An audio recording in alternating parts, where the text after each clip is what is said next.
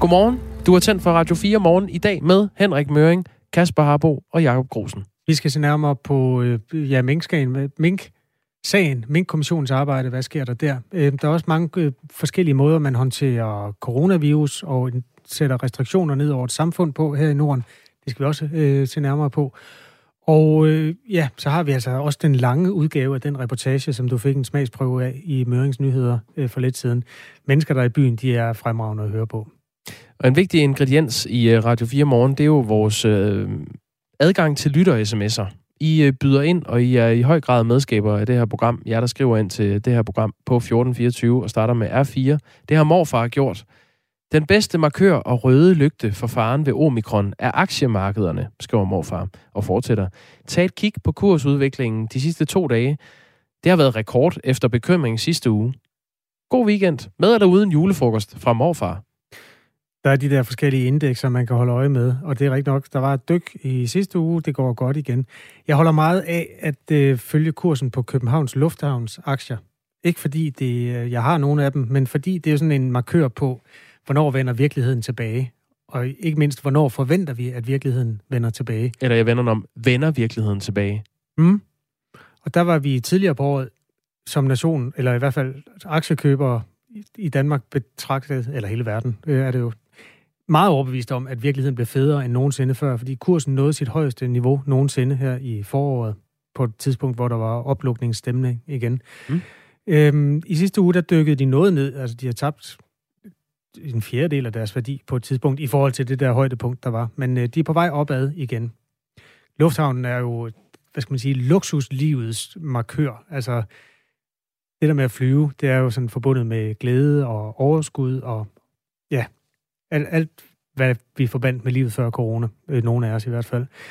Øh, så ja, den er på vej opad. Godt set af morfar. Det, det omikron-frygten er ved at fortage sig. Det er da news, you can use. Klokken er 7 minutter over 8. Det er Radio 4 morgen. Hele dagen i går blev øh, statsminister Mette Frederiksen afhørt i øh, Mink-kommissionen. Det tog seks timer. Øh, kommissionen er jo ved at undersøge, hvem der vidste hvad, da regeringen i november sidste år besluttede at aflive alle mink i Danmark. Og mens statsministeren sad inde ved øh, vidneskranken i retten på Frederiksberg, hvor kommissionen holder til, så var der demonstranter ude foran retten. Øh, et par stykker blev anholdt, og en lygte på statsministerens ministerbil blev smadret. Øh, det var en baglygte af demonstranter, som havde omringet bilen. Og mens det var nogle sådan relativt dramatiske scener, der fandt sted udenfor, så sad du indenfor, Amanda Holmen. Godmorgen. Godmorgen. Vores politiske reporter, som følger Mink-kommissionen. Hvordan var stemningen i retten? Altså, jamen, inde i retten var stemningen på mange måder, som den plejer at være. Altså, det hele foregik, som det plejer. Vi sad en masse journalister i lytterummet og tog noter. Men en gang imellem, inde i selve retten, der hvor Mette Frederiksen, hun sad og svarede på spørgsmål, der var stemningen en gang imellem sådan rimelig spids og kort for hovedet. Der var nogle ting, Mette Frederiksen, hun ikke brød sig om at skulle svare på igen og igen, og hun svarede det samme igen og igen, og man kunne, man kunne mærke ved at sige, at hun virkede ret irriteret over nogle af de spørgsmål, der blev stillet. Blandt andet blev hun bedt om at forholde sig til nogle af de sms'er, som hendes departementschef Barbara Bertelsen har sendt, både undervejs øh, i forløbet op til beslutningen om at aflive alle mink blev truffet, og også nogle specifikke sms'er, som blev sendt da der var pressemøde den 4. november sidste år, da meldingen om at aflive alle mink øh, alle mink blev, øh, blev meldt ud. Og Mette Frederiksen, hun sagde igen og igen, at hun kan ikke forholde sig til, hvad andre mennesker har, øh, har skrevet i sms-beskeder. Så det fik vi altså ikke nogen, øh, nogen hverken holdning til eller øh, statsministerens synspunkter i forhold til. Hvad, hvad var det mest bemærkelsesværdige, der kom frem under den her afhøring af statsministeren? Ja, men generelt så gentog Mette Frederiksen faktisk mange af de ting, som hun har sagt tidligere. Altså at hun først blev bekendt med, at der manglede lovhjemmel den 8. november. Det var en beslutning, der blev truffet den 3. november på et møde i regeringens koordinationsudvalg. Og Mette Frederiksen sagde, som hun har sagt før, at hun blev først bekendt med det den 8. november, da offentligheden også blev bekendt med det. Og det altså på trods af, at der er en intern mail, har vi kunne se i kommissionen i statsministeriet, som gik til, øh, til nogen i toppen af statsministeriet allerede den 7. november. Og hun blev spurgt, om hun gerne ville have haft den oplysning allerede om lørdagen, altså da nogle andre i statsministeriet blev bekendt med, at der manglede lovhjemmel. Og der svarede hun, at det synes hun egentlig var et besynderligt spørgsmål, fordi nogen har jo vurderet, at det ikke var nødvendigt. Og så sagde statsministeren også, at hun ikke har læst øh, det bilag, der kom fra Miljø- og Fødevareministeriet seks minutter før mødet i koordinationsudvalget skulle gå i gang. Og så blev hun også spurgt nogle gange, hvilket hun også blev lidt irriteret over, hvorfor hun som mødeleder af mødet den 3. november ikke foreslog en læsepause. Altså når et vigtigt bilag kommer seks minutter inden et møde går i gang, hvorfor siger hun så ikke til de andre, lad os lige tage en pause, så vi får mulighed for at læse, hvad der står. Og der sagde hun, at øh, det vurderede hun, at det var der simpelthen ikke tid til, at det skulle gå hurtigt, og hun var bange for, at de kunne blive beskyldt for at sidde på information, som ville være vigtig for verdenssamfundet. Så mødet skulle i gang, og der skulle træffes nogle beslutninger. Det, øh, det sagde hun, men hvis hun havde læst det her bilag, som er kommet fra Miljø- og Fødevareministeriet, så havde hun i hvert fald været bevidst om, at man, øh, man vurderede, at der ikke var hjemmel til en dvalemodel, altså en model, hvor man bevarede nogen mink, men slog, slog øh, de resterende mink ned. Og så sagde Mette Frederiksen også, som jeg synes er vigtigt og ret interessant, at, at hun blev spurgt flere gange, altså når det her er en beslutning, der bliver truffet på regeringens koordinationsudvalg, hvor du også sidder, og det er en beslutning, der på en eller anden måde bliver truffet i fællesskab, som regeringen står bag, hvem har så ansvaret for den her beslutning? Og der sagde Mette Frederiksen også igen og igen, altså det er en beslutning, der bliver truffet i fællesskab på koordinationsudvalgsmødet, men formelt så er ansvaret ressortministerens, altså i, i det her tilfælde den tidligere Miljø- og Fødevareminister Mogens Jensen, det er ressortministerens ansvar i sidste ende. Hvor meget borede øh, Mink-kommissionens øh, udspørger, som er en advokat ved navn Jakob Lund Poulsen, hvor meget borede han i, øh, i det, når Mette Frederiksen sagde, at der, der var ikke tid til at tage en læsepause, fordi at øh, hele verdens øh, sundhed stod på spil? Jamen, han spurgte til det en del forskellige gange, og man kunne også, det er også derfor, man kunne mærke, at, øh, at Mette Frederiksen, hun blev en, en lille smule irriteret, fordi hun sagde igen og igen, at det var altså hendes vurdering, at det var der ikke tid til. Og hun sagde igen, ja, at hendes bekymring var, at de ville blive beskyldt for at sidde på viden, hun havde læst. Altså forud for mødet kom der en del materiale, der kom det her bilag, som jeg talte om lige før.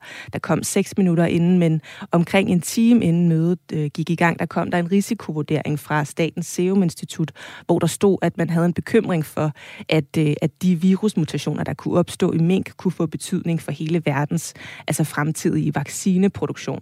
Så det Mette Frederiksen, hun sagde, det var, at hun havde en oprigtig bekymring for, at det ville stille Danmark i et rigtig dårligt lys, hvis det kom ud, at, øh, at den danske regering havde siddet på den her viden og ikke handlet på det og ikke delt den der er lidt øh, forvirring øh, i forhold til, hvor, hvor, hvor omfattende var øh, det her bilagsmateriale. Øh, jeg kan forstå, at Mette Frederiksens bisider mente, at der var 60 siders bilag, mens Mink-kommissionens udspørger i, i retten i går påpegede, at der kun var 8 bilag, som var nødvendige at læse. Øh, hvad er det, diskussionen går på der?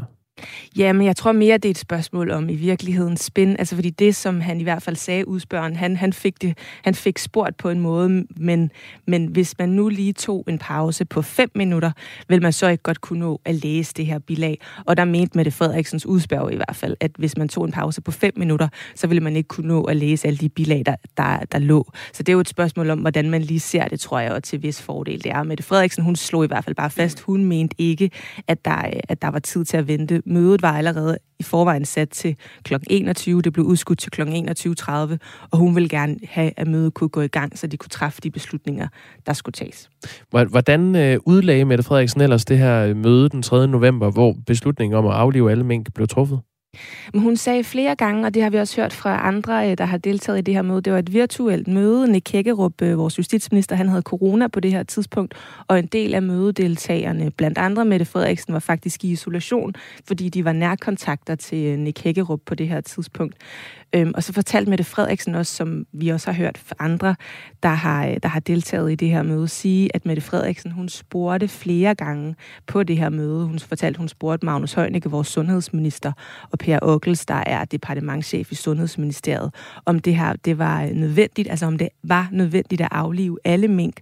Og hun sagde, at det fik hun at vide, at det var, og hun sagde også, at hun husker det som om, at ordet anbefaling, altså det var en anbefaling fra myndighederne, blev brugt. Hun øh, var også ret kritisk over for sundhedsminister Magnus Heunickes øh, håndskrevne noter fra det her møde den 3. november. Hvad, hvad er det, hun øh, siger om dem? Ja, altså hun, hun, Mette Frederiksen, som det sagde Magnus Heunicke, vores sundhedsminister, egentlig også, da han, da han præsenterede sine håndskrevne noter for et par uger siden i min kommission som et, et kæmpe chok for de fremmødte journalister, at der rent faktisk var nogen, der havde taget noter for det her møde den 3. november, fordi vi havde hørt op til da, at det er et møde, altså der bliver ikke taget referater fra møder i koordinationsudvalget, så Magnus Heunickes noter er egentlig de eneste, det eneste håndskrevne, der er fra det her møde, hvor beslutningen om at aflive alle mink blev truffet, men Mette Frederiksen, hun gav egentlig ikke særlig meget for Magnus Heunickes noter. Altså, det er en persons udlægning af, hvad der er sket på det her møde, og hun gentog også flere gange, når der blandt andet var refereret til, hvordan hun havde formuleret sig, at så, sådan formulerer hun sig ikke. Hun formulerer sig ikke så kortfattet, som det fremstår af Magnus Heunickes noter, så hun mente rent faktisk ikke, at man kunne bruge dem til særlig meget. Der står også i Magnus Heunickes noter, at øh, Justitsministeriets departementschef Johan Legare, han fik ordet som den anden på det her møde, altså efter hun havde puttet velkommen til mødet, så stod der, at han fik ordet Johan Legar, og at han som den første sagde, at øh, det var nødvendigt at aflive alle mink. Og det øh, sagde Mette Frederiksen, altså at det lød meget urealistisk. Så hun smed lige Magnus Heunicke under bussen der? I hvert fald, i hvert fald noterne. Hvad, hvad kommer der til at ske herfra? Jamen altså, man kan måske godt tænke, at afhøringerne i min kommission er færdige nu, fordi de på en eller anden måde øh, toppede og peakede i går med afhøringen af Mette Frederiksen, men de fortsætter faktisk, de fortsætter i dag, hvor erhvervsminister Simon Kollerup, han skal afhøres, og så fortsætter de også i næste uge, hvor det er udenrigsminister Jeppe Kofod, der skal afhøres, men også på den anden side af jul og nytår, der er øh, Magnus Heunicke, sundhedsministeren, genindkaldt. Han... øh, han, ja, han skal, kan man sige, måske svare lidt på noget af den kritik, der har været af, af de håndskrevne noter, han har taget. Og så har vi også tidligere hørt i uh, min kommissionen, at statsministeriets departementchef Barbara Bertelsen vil blive genindkaldt. Så der kommer til at være rigtig mange uh, afhøringer på den anden side af jul og nytår også. Amanda Holmen følger altså uh, Mink-kommissionens uh, arbejde og afhøringer. Tak for udlægningen. Selv tak. Vores uh, politiske reporter. Vi har også fulgt øh, den knopskydning, der har været på det, fordi der var voldsomme demonstrationer udenfor, som af Peter Hummelgaard, øh, beskæftigelses- øh, og ligestillingsminister, blev sammenlignet med stormen på kongressen. Diskussionen om, om det her, det, den har også fyldt lidt i Radio 4 morgen, hvorvidt øh, man fra politisk hold er i stand til at trække fronterne endnu hårdere op og opildne til optøjer. Der blev min også øh, smadret en bagrude på statsministerens bil. Vi har faktisk også, øh, det skal vi måske lige sige, ragt ud til Peter Hummelgaard, fordi vi gerne vil have haft gang i den diskussion i radioen. Vi har tidligere talt med konservativs sundhedsordfører Per Larsen om det, men Peter Hummelgaard kan ikke være med, eller... Øh... Nej, han er åbenbart, øh, han er sidste dag på barsel og stiller ikke op til interview, så vi har desværre, vi har forsøgt. Det kunne ellers have været sjovt at tale med ham om, om de beskyldninger. Klokken er 17 minutter over syv. Du hører Radio 4 morgen. I dag er første dag for nogle af restriktionerne, blandt andet lukker nattelivet som bekendt. Men øh, selvom de skandinaviske øh, lande øh, har sådan lidt fælles skæbne i forhold til, at smitten spreder sig, så takler man den vidt forskelligt i Norge, Sverige og Danmark. Til at give os en form for overblik over det, er Peter Subli Benson med os, nordisk korrespondent for Berlingske. Godmorgen. Ja, godmorgen. Lad os begynde i Norge. Hvor strengt går man til værks der? Øh, hvis vi sådan bare lige kigger øh, baglæns og ser på, hvordan øh, øh, Norge, øh, Sverige og Danmark har haft sådan et, øh, et øh, fællesskab omkring, hvad man gør og ikke gør, så har, så har der været et billede hele tiden af, at når, når der skulle indføres restriktioner, så har Norge siddet på hænderne, så at sige, og kigget på, hvad Danmark har gjort. Og så halvanden to dage efter, så, øh, så har nordmændene gjort næsten en til en, hvad vi har gjort. Og faktisk er det lidt anderledes i, øh, i den her omgang, nemlig fordi, øh, fordi Norge med en ny øh, socialdemokratisk regering, de, de gik ud øh, allerede nogle dage inden Danmark, så Danmark først nu altså følger efter. Den kort version. Øh, i Norge, der, øh, der har man indført en meter begrebet igen, som vi alle sammen måske godt kan huske fra, fra sidste år. Så du skal altså i princippet kunne øh, holde holde armslængde til, til alle. Så er der begrænsninger i forhold til, øh, hvor mange du må have besøg af derhjemme øh, i privaten. 10 personer. Øh, undtaget juleaften og nytårsaften, hvor du godt må lige have lidt flere. Og, og så ude i det, i det offentlige rum, altså på restauranter, op til på caféer og øh, til koncerter, så, øh, så, så arbejder man som udgangspunkt med noget, der hedder 20 personer. Så det er sådan øh, lige et par, af de, et par af de konkrete og, øh, og hårde tiltag. Og svenskerne, øh, de er lidt som de har været hele tiden. De, øh, de tager det lidt mere roligt, selvom de også har fået øh, en ny socialdemokratisk regering. Øh, så ser vi, at det er meget overladt til borgeren, der bliver opfordret til at bruge øh, mundbind. Der bliver opfordret til at holde afstand. Der bliver opfordret til ikke at indgå i store sammenhænge. Så det er sådan den der grove forenkling øh, af, mm. hvordan vi nu gør. Så Norge er lidt foran os, og Sverige er lidt øh, bagved os, altså i forhold til strengheden af de her øh, ja. restriktioner. Hvad, altså i Danmark er der det er jo sådan ret store folkelige protester efterhånden, der har været øh, siden ja. coronaens begyndelse. Hvordan tager man imod det i Norge? Øh, det, der, det, der er ved det, det er, at, øh, at øh, vi har smittetal, var det øh, små 7.000 smittede registreret i går, og ja. i Norge registrerede de noget, der, der ligner 5500 i går. Og ser der på befolkningsantal, så, så ligger virus Norge og Danmark relativt øh, højt og relativt lige. nordmændene har øh, øh, en lidt roligere tilgang. Øh, vi så øh, vi så netop jo, som, som I også var inde på før, øh, i forbindelse med mink-afhøringerne, de her optøjer, dem har, øh, dem har man ikke set på nogen måde i, øh, i, øh, i Oslo eller i andre af de store norske byer. Der er en, der er en modstand øh, i grupper, men en del af modstanden handler i virkeligheden om, øh, og kommer i virkeligheden fra erhvervsliv og fra serveringssteder, som siger, får vi de penge, som vi har behov for at overleve? Øh, der er en øh, tradition øh, Øh, øh, for julekoncerter i Norge, som vi slet ikke kender tilsvarende i Danmark.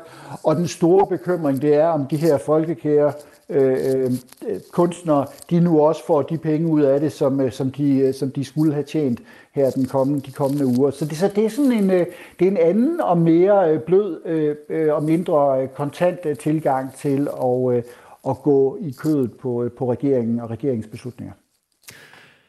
I Sverige har der jo været en, en ret særlig kurs lige fra begyndelsen, og øhm, altså statsepidemiolog øh, Anders Tegnell blev verdenskendt i en periode som manden, der ligesom stod, for, mm. stod på mål for den her strategi, som jo i mange optik var lidt våget. Øhm, hvor, hvordan markedsfører det det egentlig i Sverige nu om stunder? Altså er der stadig daglige pressemøder, er det stadig ham i hans sweater, der står og forklarer, hvordan man skal gøre? Nej, Sverige, Sverige er stadigvæk en, en, en, en set med danske briller, øh, ser en størrelse, når det gælder øh, håndtering. Øh, det er rigtigt, at Anders Taniel, statsepidemiologen, han jo blev ansigtet på, hvordan man agerede øh, i Sverige. Og, og det, der gik igen derover, hvor, hvor, når, der blev, når der blev restriktioner i Danmark, så var der ingen tvivl om, at det var politiske beslutninger, øh, hvad der blev gjort og hvad der ikke blev gjort. Det kan godt være, at der bliver lyttet og bliver lyttet til øh, sagkundskaben, men det er politiske diskussioner eller afgørelser, og det samme gælder faktisk i Norge. Øh, I Sverige, der har det været, der har det været embedsmændene, der har dikteret, hvad politikerne har skulle beslutte, og det har været et af de tunge kritikpunkter mod den nu tidligere statsminister Stefan Löfven, fordi han overlod ansvaret for, hvordan man skulle komme igennem en dyb, dyb øh, samfundskrise til en lille håndfuld øh, embedsmænd. Men sådan er det ret beset stadigvæk. Det er øh, embedsmændene øh, på, øh, på Folkehelsemyndigheden, som, øh, som, som kommer med øh, indstillingen, og politikerne følger det stort set. Hvis jeg skal se øh, for øje på en lille forskel, så har Sverige fået en ny regering. Man har fået Magdalena Andersson som statsminister. Hun har haft sit første coronapressemøde, og jeg vil sige, hun ligner lidt i retorikken en, som øh, i højere grad vil være ansigtet, der kommer med meldinger, og ansigtet eller øh, statsministeren, som også tager ansvar for, hvad der bliver besluttet. Men, men hvis vi nu kigger helt nøgteren på, hvad der bliver, hvad der bliver gennemført derop, så er, så, er det, så er det virkelig, virkelig beskedent. Men også beskedent, fordi at man har smittetal, øh, man har indlæggelsestal, og man har øh, øh antal personer på, på intensiv, som er markant lavere end dem, vi ser i Danmark. Og hvis jeg må bare have, få et lille PS, hmm? de tester langt færre i Sverige, så de ved ikke lige så meget om, hvad der foregår ude i, øh, ude i corona-samfundet. Tak for den overflyvning på de nordiske lande, Peter Subli Benson. Selv tak. Nordisk korrespondent for Berlingske. Øhm, du lytter til Radio 4. Klokken den er 8.24 den her fredag, den 10. december, hvor der altså er restriktioner alle vejen. Nå, kære forældre. Jeg er simpelthen nødt til at komme med en kærlig opfordring til jer. Nok nærmere en bøn. Sådan øh, lyder starten på et Facebook-opslag fra familieterapeut Dorte Kastberg. Og øh, det fortsætter sådan her. Coronavacciner til børn deler virkelig vandene lige nu ude i vores samfund. Det er nu kørt ned på børneniveau, så diskussionen fortsætter ude i skolegården, på SoMe, på legeaftaler, i klasselokalet osv. Vi har et ansvar øh, over for at forklare vores børn, hvad vi har valgt for dem, og det er der, øh, det er rigtigt for vores, øh, det, der er rigtigt for vores familie. Men også, at der vil være familier, der har valgt noget andet, og det er deres beslutning. Det er det, der er rigtigt for dem. Det gør ikke børnene rigtige eller forkerte. Godmorgen, Dorte Kasbjerg. Godmorgen. Det er dig, der har skrevet det, jeg sidder og læser højt. Øh, du er uddannet folkeskolelærer og arbejder nu som familieterapeut. Hvad er, ja. det, hvad er det konkret, du oplever i dit arbejde med børn og forældre, der har fået dig til at skrive den her opfordring? Det er faktisk sådan stigende i løbet af den sidste uge, hvor jeg har haft øh, samtaler med familier og børn og unge nede i min klinik, hvor de kommer ned og og øh, har nogle udtalelser, som, øh, som ja, virkelig rystede mig. og, øh, og det var blandt andet en pige, som var, var øh, ikke ved lege med, med en af hendes rigtig gode venner længere, fordi hun skulle ikke vaccineres. Og så har hun fået den opfattelse af, at hun var farlig. Hvor tror du, hun har fået den øh, oplevelse fra? Eller opfattelse? Jamen, det, det er jo alt det, som man snakker med, med, med børnene om, øh, og det, man hører i krogene, det standpunkt, man har derhjemme øh, som forældre, øh, at hvis man bærer smitten, der var også en, der sagde, at jeg vil ikke lege med en, fordi jeg er bange for, at, at jeg så smitter min bedstemor, fordi hun havde hørt, at, at smitten kunne, kunne, at hun kunne bære smitten. Og hvis hun så var sammen med en, som ikke vaccineret, så var hun sikker på, at hun, øh, at hun ville blive smittet.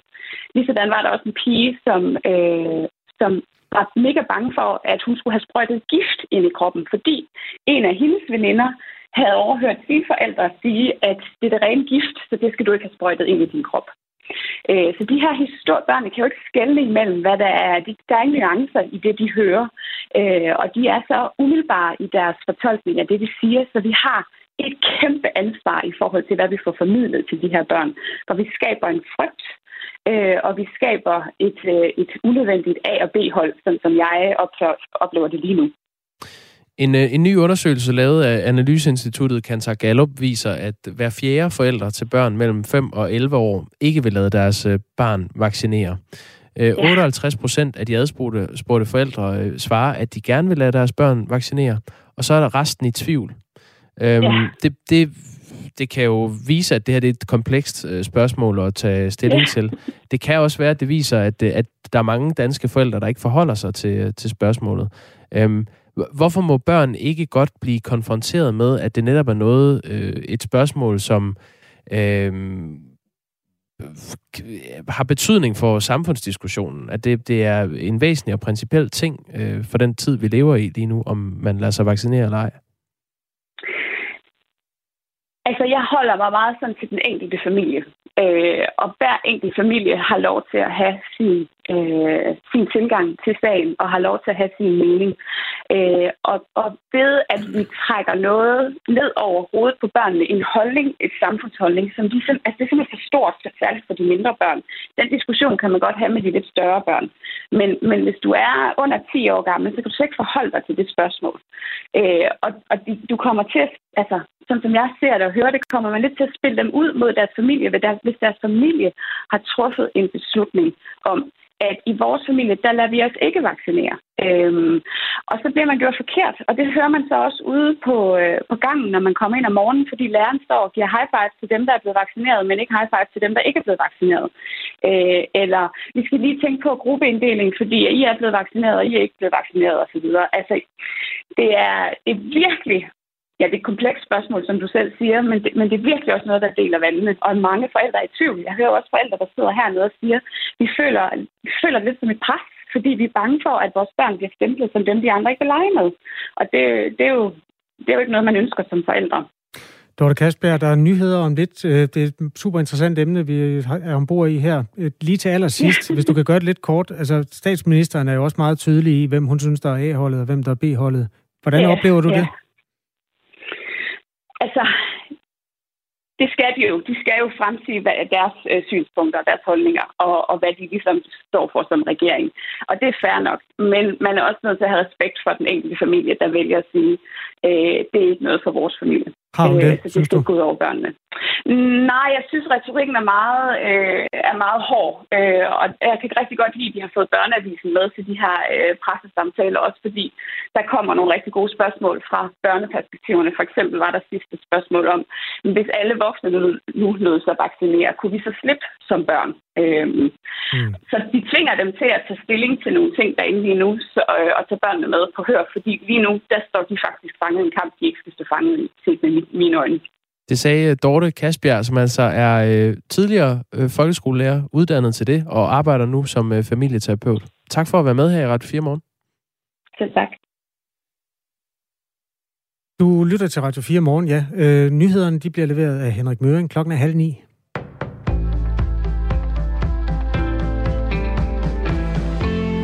Der skal meget mere fart på for at få givet vaccineret det tredje stik mod coronavirus. Det vurderer flere eksperter, skriver Berlinske. I går meldte det europæiske lægemiddelagentur, at det kan give mening at revaccinere med den tredje dose allerede tre måneder efter man har fået stik nummer to. Men det lægger de danske myndigheder ikke op til. Professor i vaccinedesign ved Københavns Universitet, Camilla Fode, siger, at flere eksperter på et møde med Sundhedsstyrelsen i denne uge har talt for at fremrykke boosterstikket for alle over 50 år. Sundhedsstyrelsen har valgt ikke at gå videre med det, siger hun til avisen. Vaccinestik nummer 3 bliver i dag givet 5 måneder og to uger efter det andet stik. I andre lande har man valgt at fremskynde det tredje vaccinestik.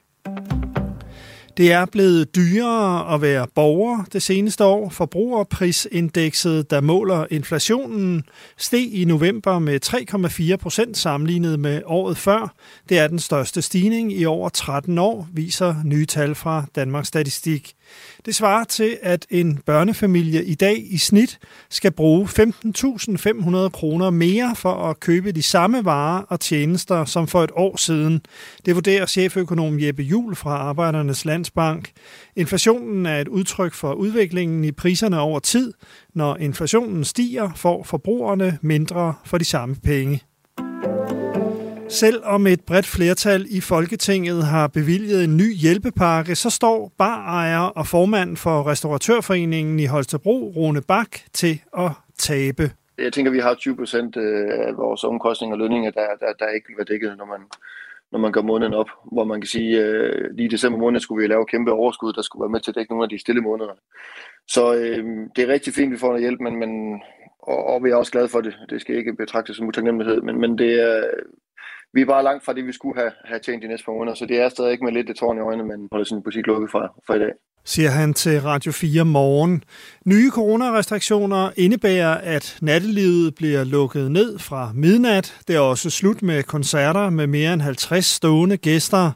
Virksomhederne, der bliver ramt, får dækket faste omkostninger, hvis de har en nedgang i omsætningen på 30 procent. De nye restriktioner gælder forløbig i fire uger. USA forventer at sende flere tropper til Europas grænser mod Rusland for at takle Rusland, russernes militære oprustning ved grænsen til Ukraine. Det siger Ruslands præsident Joe Biden ifølge AFP i forbindelse med et videomøde med ni østeuropæiske NATO-lande. Ukraine og en række andre østeuropæiske lande har bedt USA om hjælp efter, at Rusland har samlet knap 100.000 tropper ved grænsen til Ukraine.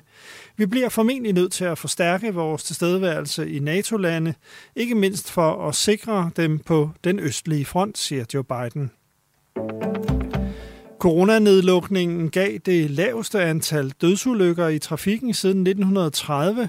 På grund af epidemien var der god plads på vejene i 2020, og det afspejler sig i tallene for dødsulykker i trafikken sidste år. Vejdirektoratet registrerede 163 døde i trafikken, hvilket er det laveste antal dræbte siden ulykkestatistikken begyndte i 1930.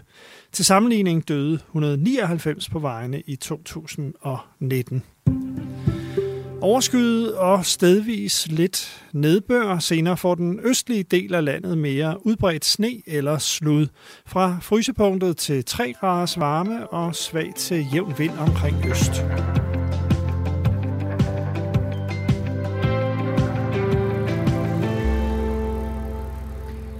Øh, vi rydder lige op i sms'en. Bente påpeger, at det var en baglygte, der blev smadret på statsministerens bil.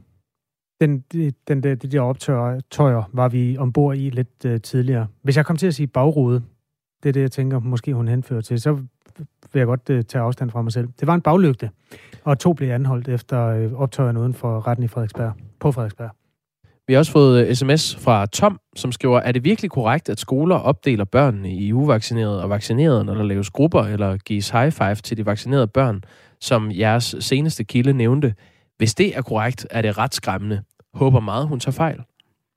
En øh, lytter, som ikke er stor tilhænger af vacciner eller den siddende regering, og som tit giver lyd til Radio 4 morgen, øh, for lille overrunde den her blog af med en lille forudsigelse. Efter fjerde stik begynder folk at tale, eller begynder folk at lytte til Phil Collins og stemme radikalt og tale ligesom Andreas Stenberg.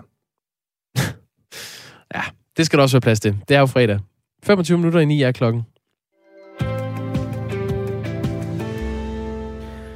For tredje dag i træk blev der i går registreret rekordmange nye coronasmittede. Øh, omkring 7.000 i løbet af det sidste døgn. Med til historien hører også, at indlæggelsestallet ligger nogenlunde jævnt. Øh, hverken coronarestriktionerne fra slutningen af november, eller som end de seneste fra onsdag aften, lader til at have en effekt endnu. Men det kan vi jo lige tale med vores næste gæst om, som er Eskild Petersen, professor emeritus i infektionssygdomme ved Aarhus Universitet. Godmorgen. Godmorgen. Hvad er dit indtryk af de tal, der kommer? Altså dels et smittetal omkring 7.000, og så et indlæggelsestal, der ligger der mellem 450 og 500? Ej, det var jo ikke lige, hvad vi havde ventet. Øh, der er, de restriktioner, der blev indført den 26. november, har jo helt klart ikke haft øh, den øh, ønskede virkning. Og det er også vigtigt at gøre sig klart, at de her stigende smittetal, det er jo stadigvæk delta-varianten. Omikron-varianten spiller ikke nogen rolle indtil øh, videre. Så øh, det, det tager jo en 10-14 dage fra du indfører restriktioner til du kan, kan se om de virker. Så vi kommer meget tæt på jul, før vi ved om de nye restriktioner, øh, om, om de har nogen effekt. Øhm, Omikron-varianten er jo ikke sådan øh, fuldt belyst endnu. WHO meldte for seks dage, ud, øh, seks dage siden ud, at der ikke var nogen kendte dødsfald som følge af omikron. Ved du mere i den sag, eller er det også det seneste, du har hørt? Nej, altså det eneste, som vi er nogenlunde sikre på, det er jo, at den er mere smitsom. Der ligger nogle data fra Sydafrika, som antyder, at man måske bliver mindre syg af den, men øh, den sydafrikanske befolkning har en helt anden alderssammensætning end vores befolkning og en lavere øh, vaccinetilslutning, så de data skal man tage med et betydeligt grænsalt. Okay. Det vi egentlig skal tale med dig om, det er de restriktioner, altså som jo begyndte med øh, noget coronapas, der blev udvidet til øh, mundbind, og som nu også betyder, at man lukker nattelivet ned. Altså, mener du, at vi var for langsomme til at indføre sådan de mere betydelige restriktioner, som jo også omfatter folkeskoleeleverne, som kom tidligere på den her uge? Man kan i hvert fald sige, at de øh, restriktioner, man indførte den 26. november, ville jo måske have virket meget bedre, hvis man havde indført dem 3-4 uger tidligere. Vi var helt op på over 4.000 daglige tilfælde, før man øh, bad øh, epidemikommissionen igen betegne covid som en øh, samfundskritisk sygdom, og det er måske den at man holdt op med at kalde det en samfundskritisk sygdom i september, som gjorde, at man øh, har været meget langsom til at øh, genindføre kontrolforanstaltninger. Øh, Men er det et alvorligt sted, vi står nu, hvis der er så mange smittede, og så øh, pt. relativt få af dem, der ender med at blive indlagt? Øh, Nogle øh, tolker det jo som et tegn på, at coronaen har fundet en mere hverdagsagtig form. Ej, det er ikke rigtigt. Det er jo et meget højt smittetal. Det er et smittetal, der er 50 procent højere eller mere øh, sammenlignet med øh, december sidste år. Og øh, så skal man jo ikke glemme, at øh, indlæggelserne de øh, topper en 10-14 dage efter smittetallet topper. Og øh, vi har lige hørt her til morgen, at antallet af intensivpladser er øh, mindsket med 25 procent sammenlignet med, øh, med sidste år. Landets intensivlæger er meget bekymrede, især fordi, at det her det sker lige omkring juletid, hvor øh, sygehusene i, for, i forvejen er øh, bemandet med det absolut øh, minimale antal medarbejdere, som, øh, som kræves. De nye restriktioner betyder jo altså lukning af natteliv og diskoteker, lukkede restauranter mellem 0 og 5 Øh, om natten er der ingen salg af alkohol, og øh, desuden er der altså forbud mod koncerter med mere end 50 stående gæster indendørs. Der er indført krav om mundbind for ikke siddende gæster på serveringssteder. Ansatte med coronapas er dog undtaget fra den. Skoleeleverne de bliver sendt hjem den 15. december, og de får forlænget juleferie øh, til og med 4. januar, øh, nogle steder lidt længere. Derudover forkortes coronapassets varighed fra 7 måneder, nej, fra 12 måneder til 7 måneder for de vaccinerede borgere. Øh, der er også en anbefaling om, at man holder sig fra julefrokost. Øh, alt det her i, på en gang, Eskil Petersen, hvornår forventer du, at man kan se en effekt af det? Jamen, der vil gå en 8-12 dage. Altså, det er jo sådan, at hvis du bliver smittet, så bliver du måske syg om tre dage. Så det smittetal, vi har om tre dage, det er dem, der er blevet smittet i dag. Og derfor kommer restriktionerne først til at øh, slå igennem en øh, 8-10 dage efter, at de er indført. Og det er også derfor, vi kan være relativt sikre på nu, at de restriktioner, der blev indført den 26. november, de har ikke virket, fordi det er jo efter de blev indført, at smittetallet kom op på i går 6.900 dagligt. Så der går nogle dage, og så går der yderligere nogle dage, før det her slår igennem på indlæggelsestallet. De meldinger, der er om den der omikron-variant, er, at øh, der er cirka 800 tilfælde nu, ud af de 7.000. Altså nu er det mere end 10 procent, der er omikron. Der blev meldt om mellem 50 og... Jamen det, det... Ja, undskyld. Ej, det, det er ikke helt rigtigt, fordi de 800 tilfælde, det er det totale antal tilfælde, fra vi lærte den igen den 26. Ah, november. Det er ikke daglige tilfælde, så omikron-varianten udgør cirka 1-1,5 procent lige i øjeblikket, men øh, der ved vi jo fra Delta-varianten sidste år, den startede jo lige efter jul med at være 2 procent, og så i løbet af fire uger, så var den op på en 40-50 procent, så det vil gå lige sådan nu, tror jeg i hvert fald. Hvornår ved vi, hvor farlig den er? Jamen det ved vi forhåbentlig inden for de næste 10 til, øh, til 14 dage. Der er jo studier, alle lande kigger jo på, på den her. Hvis vi har 800 tilfælde i Danmark, så begynder vi jo også at kunne samle nogle data ind på, hvad skete der med de her mennesker? Blev de indlagt i samme grad som øh, dem, der var smittet med øh, Delta-varianten? Så der kommer data øh, i løbet af de næste 10 til 14 dage, det er jeg sikker på. Der er rigtig mange mennesker, der glæder sig til at finde ud af, om næste år bliver lige så belagt med restriktioner i årets begyndelse, som, som det forgangne år har været. Hvad er din fornemmelse? Jamen, jeg tror ikke, der kan nogen, der kan øh, se længere frem end til slutningen af vinteren, marts-april måned. Der er ingen tvivl om, at omikron-varianten forventes at overtage billedet, og vi ved også, at øh, for at få en god immunitet mod omikron, der beskytter mod sygdom og død, så skal man have et tredje vaccinestik. Og det har jo også det, der ligger bag, at myndighederne de ruller tredje vaccinestik ud hvad, så hurtigt som overhovedet muligt. Hvad der så sker derefter, det ved vi ikke, fordi øh, vi ved jo ikke, om der kommer en ny variant bagefter. Vi ved ikke, om øh, vaccinen holder op med at virke efter seks måneder mod omikron. Der er en masse usikkerheder. Vi lærer, mens toget kører, og så må man tilpasse planerne efterhånden, som man opnår ny viden. Tak skal du have, Eskild Petersen. Selv tak. Professor emeritus i infektionssygdomme ved Aarhus Universitet. Hej. Tænk jer om, skriver Tony. Det er sgu da julefrokosterne, som er skyld i de smittetal. Fredag og lørdag, cirka fire dage efter smittet, stiger tallene. Øh, det gjorde de også i sidste uge. PS. Vaccinerede folk spreder åbenbart også øh, en en røvfuld mennesker. Det ved jeg ikke lige, hvad Tony øh, mener med til sidst. Men pointen er, at øh, han mener at se, at det er julefrokosterne, som har en indvirkning. Det er i hvert fald noget, der er koncentreret omkring fredag og lørdag. Om det er en julefrokost, eller det er en anden måde at øh, være tæt sammen i byen på. Det kan også være, at vi finder ud af det hen ad vejen efterhånden, som det her det bliver mere beskrevet i forskningen. Men der er stadig ikke nogen, der har taget et billede af det sekund, hvor nogen bliver smittet. Så vi, vi ved det ikke, men meget godt input der. 1424 nummeret og start beskeden med R4, hvis du vil gøre som Tony. Du lytter til Radio 4. Er vi alle sammen? Amalie? Ja. Rapporter Rasmus? Ja. Og jeg er her også. Missionen. Mandag til fredag fra 15 til 17 her på Radio 4 og efterfølgende som podcast. Missionen er vores eftermiddagsprogram her på Radio 4. Der er ting, der skal fikses. Det kunne være, at øh, vi en gang for alle skal have legaliseret hash, eller måske få vareskælderen tilbage i supermarkedet.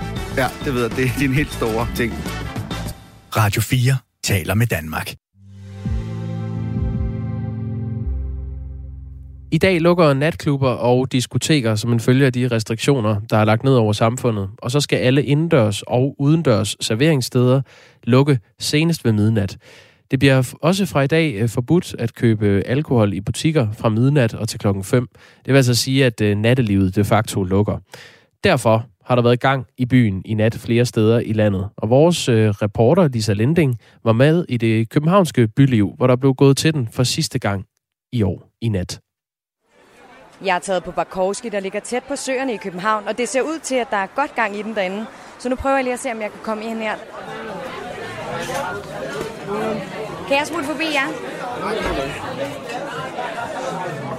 Må jeg lige høre jer, hvorfor I er taget ud i dag? Al- altså, det er sidste aften, hvor vi kan komme ud rigtig og hygge os, ikke? Det gør beslutningen rigtig nem at tage ud i dag, at det var sidste dag. Ja. Det var et godt argument at få lukket de andre med i Det var hvert fald. det, det var det, der lokkede. Ingen tvivl. Hvorfor lokker det? Vi ved ikke, hvor lang tid det lukker ned, så, så vi tænkte, vi skulle skulle lige have den sidste Jo, tur. altså 7. januar. Der står lidt forskelligt på bordet. Der er lidt øl, og hvad er det ellers, I har i glasene? Long Island. Long. Vi, vi, vi, vi er ude og besøge nogle forskellige øer i aften. Vi bliver ved med guldkorn, hvis du et shot med os. Så er det også kun fordi byen lukker i morgen. Ja, Hvad drikker hunden med? Uha. Men lad mig bare lige høre, hvad betyder det for jer, at coronavirus igen lukker byen? Altså, øh, det er, jo som, det er jo som det er. Det er lidt det er irriterende, men øh, vi må leve med det. Altså, jeg synes klart, at hvis man skulle kigge på det første sted, der skulle lukkes ned, så er det klart nattelivet. Altså, jeg er helt øh, enig i dispositionen. Jeg ved, at der plejer at være godt gang i den nede i kælderen, hvor folk spiller billigere. Så jeg ser lige, om jeg kan forstyrre nogle af dem. I'm learning to play pool. Så er det sidste spil, inden byen lukker i morgen? Det er det. Det er det i hvert fald, ja. Hvordan er det? Det er da ærgerligt, synes jeg. Jeg havde, har faktisk ikke rigtig været i byen her inden, eller efter den åbnede sidst, så jeg havde faktisk virkelig meget planlagt, at december skulle være øh, tiden, hvor jeg skulle til at gøre det igen, men det skal jeg så åbenbart ikke, øh, og det synes jeg da er øv, men øh, sådan er det. Øh, det er jo, vi er jo nødt til at passe på hinanden, så jeg forstår det da 100%. Skal den så have lidt ekstra gas i aften? Det skal den nok, ja. Lige to kunder, så er der. Der er virkelig travlt i baren, men jeg har lavet en aftale med en af bartenderne, så jeg håber, han har tid. Niklas Asmussen, øh, hvordan er stemningen her til aften? Den er god, øh, men øh, ja, man kan godt mærke på folk, at de kommer, fordi at der lige har været pressemøde og sådan noget. Ikke? Så altså, der er god stemning i dag, men det er også fordi, man ved, hvad der ligger på den anden side, tror jeg. Hvordan har, øh, har I langet lidt ekstra over baren nu her? Ja, det har vi de sidste to dage. Det, det, går, det går stærkt lige nu. Det gør det. Hvor mange gæster tror du, I har lige nu? Sådan små 100 stykker, tror jeg. Og hvordan sikrer I, at de ikke bliver smittet med coronavirus? Altså, vi, vi har en mand stående i døren og tjekker coronapas på alle, der kommer ind. Øh, det er jo sådan set det bedste, vi kan gøre. Smitterisikoen er jo lige så stor lige nu, som den er i morgen, så hvorfor har I valgt at holde åbent i dag? Altså, smitterisikoen var også lige så stor i, i går og i sidste uge, så det er jo, ja, vi er nødt til at, at holde tingene åbne, indtil at øh, regeringen siger, at vi ikke kan køre videre. Jeg vil også gerne spørge nogle af gæsterne, hvad de tænker om smitterisikoen lige nu. Grundet medicin fredagsbarn tænker vi ret meget over det. Øh, har mange venner, der læser medicin, og venners venner. Men øh, ellers er det ikke, fordi jeg går herind og er bange for, for corona, når jeg sidder med mine to veninder, jeg alligevel sidder og læser med hver dag. Hvor meget tænker I over smitterisikoen lige nu? Ikke særlig meget. Hvorfor ikke? Det ved jeg, jeg, jeg har ikke haft det, og, og sådan, alle jeg kender, der har haft det, har haft det fint, også fordi jeg, jeg kender er heldigvis vaccineret. Så sådan, det, det, har, det har det fint, og jeg, jeg, jeg, jeg, jeg, jeg, jeg tænker ikke over det.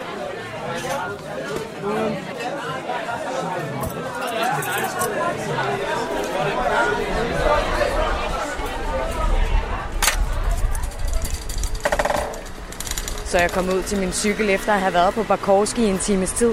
Men nu vil jeg gå ud og se, hvad der ellers sker i København, for jeg tror, at der er en del, der skal på klubben for sidste gang.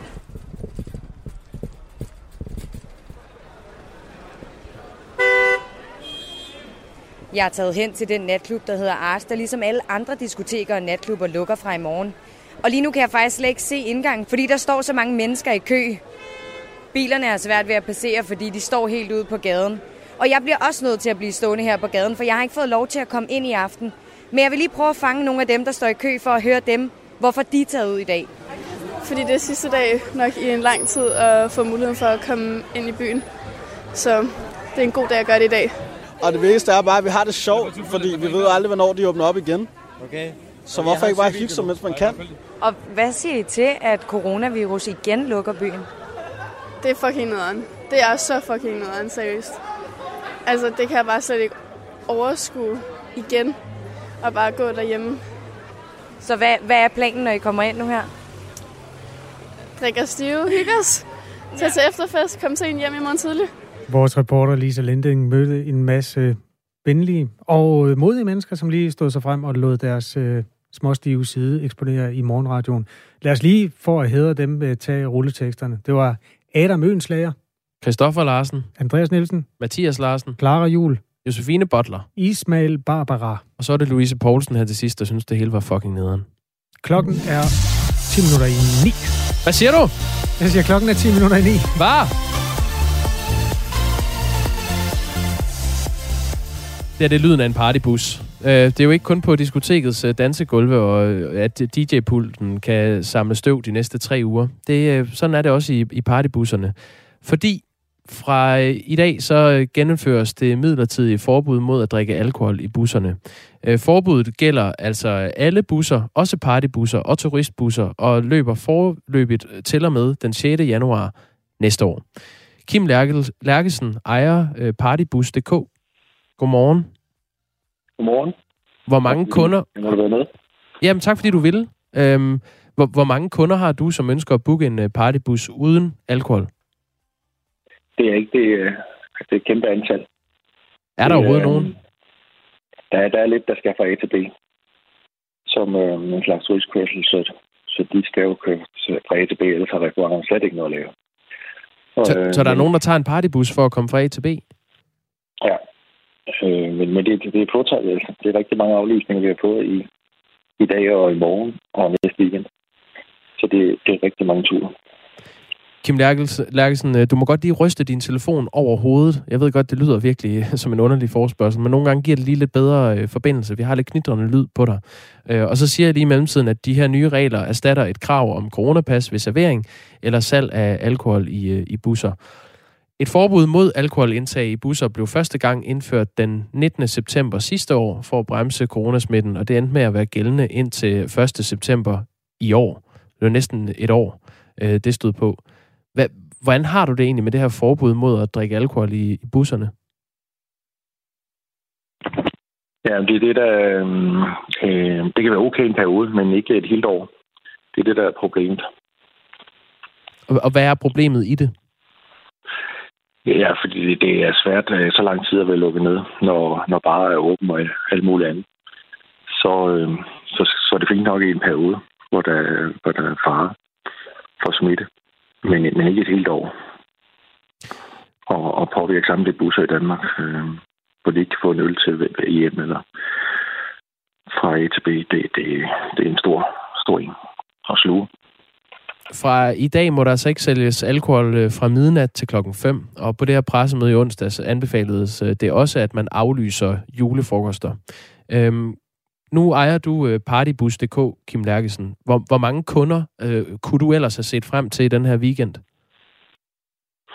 Jamen, det er cirka en 30, 30 afløsninger, vi har, vi har fået.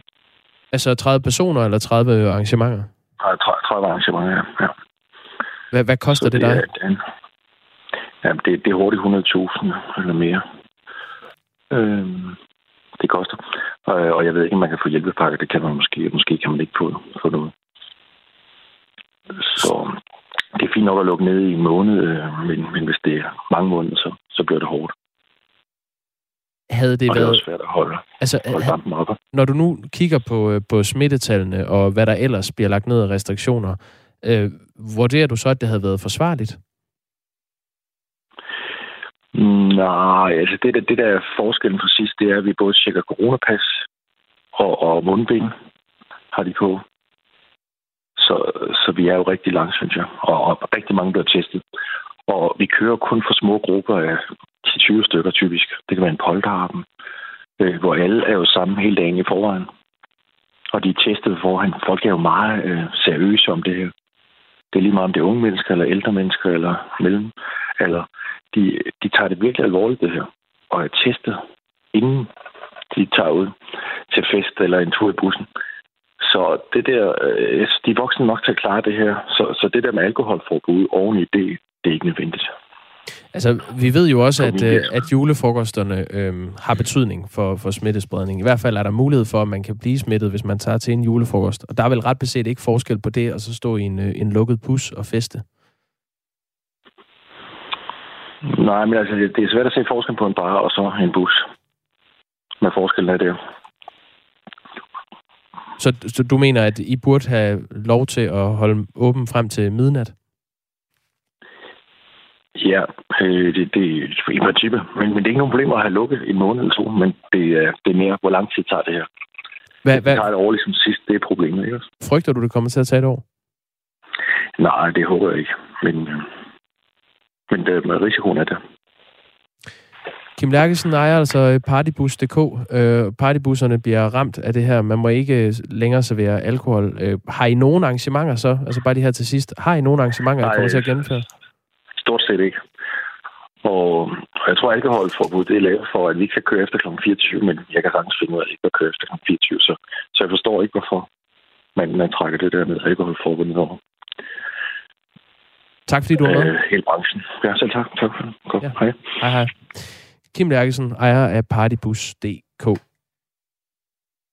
Klokken 4 minutter i 9. Du Det her det er Radio 4 morgen. Ja, som jeg gerne vil sige. Det er synd for alle små erhvervsdrivende. Der er en grund til, at de store firmaer ikke brokker sig. Socialdemokrat, øh, Socialdemokraternes erhvervsklub jubler, skriver Alexander på sms'en. 1424 er nummeret, hvis du har nogle synspunkter, du gerne vil byde ind med. Du ved det der med, at man kan have en hemmelighed for sin kæreste eller kone, ikke? At man lige skal et sted hen. Kender du det? Eller har du hørt om fænomenet? Min kone lytter med. Øh, ja, det har jeg hørt om. Ja, der er en mand, der hedder Simon George. Han er brite. Ja. Og øh, han øh, har gennem seks år haft sådan noget kørende. Og han sagde så, da han for et par år siden mødte en dejlig dame, at han havde, var med i en vinklub. Og så listede han afsted en gang imellem for at komme hen til vinsmagning og alt sådan noget der. Mm. Og så en dag, så gik hun ned i kælderen og så, at han havde præcis 0 flasker vin, og det synes hun var lige underkanten i betragtning af, hvor meget det interesserede ham. Hun har aldrig tænkt over, at, at de aldrig sad og, og gulede vin derhjemme. Det, jeg tør ikke rigtig sige, Nej. hvordan det fungerede. Han har i hvert fald bildt hende ind, at han handlede med vin, men det gjorde han ikke. Nej. Han har bygget Storbritanniens største modeljernbane. So it's actually taken seven years from start to finish, but that's with me uh, doing nearly all the work, but working flat out, fast. Uh, and for the last three years, full time, just down here, banging on. Um, so it's just been. I did, uh, as I mentioned. Um, Så Den er øh, to og en halv kilometer lang, alt i alt. Var det fedt.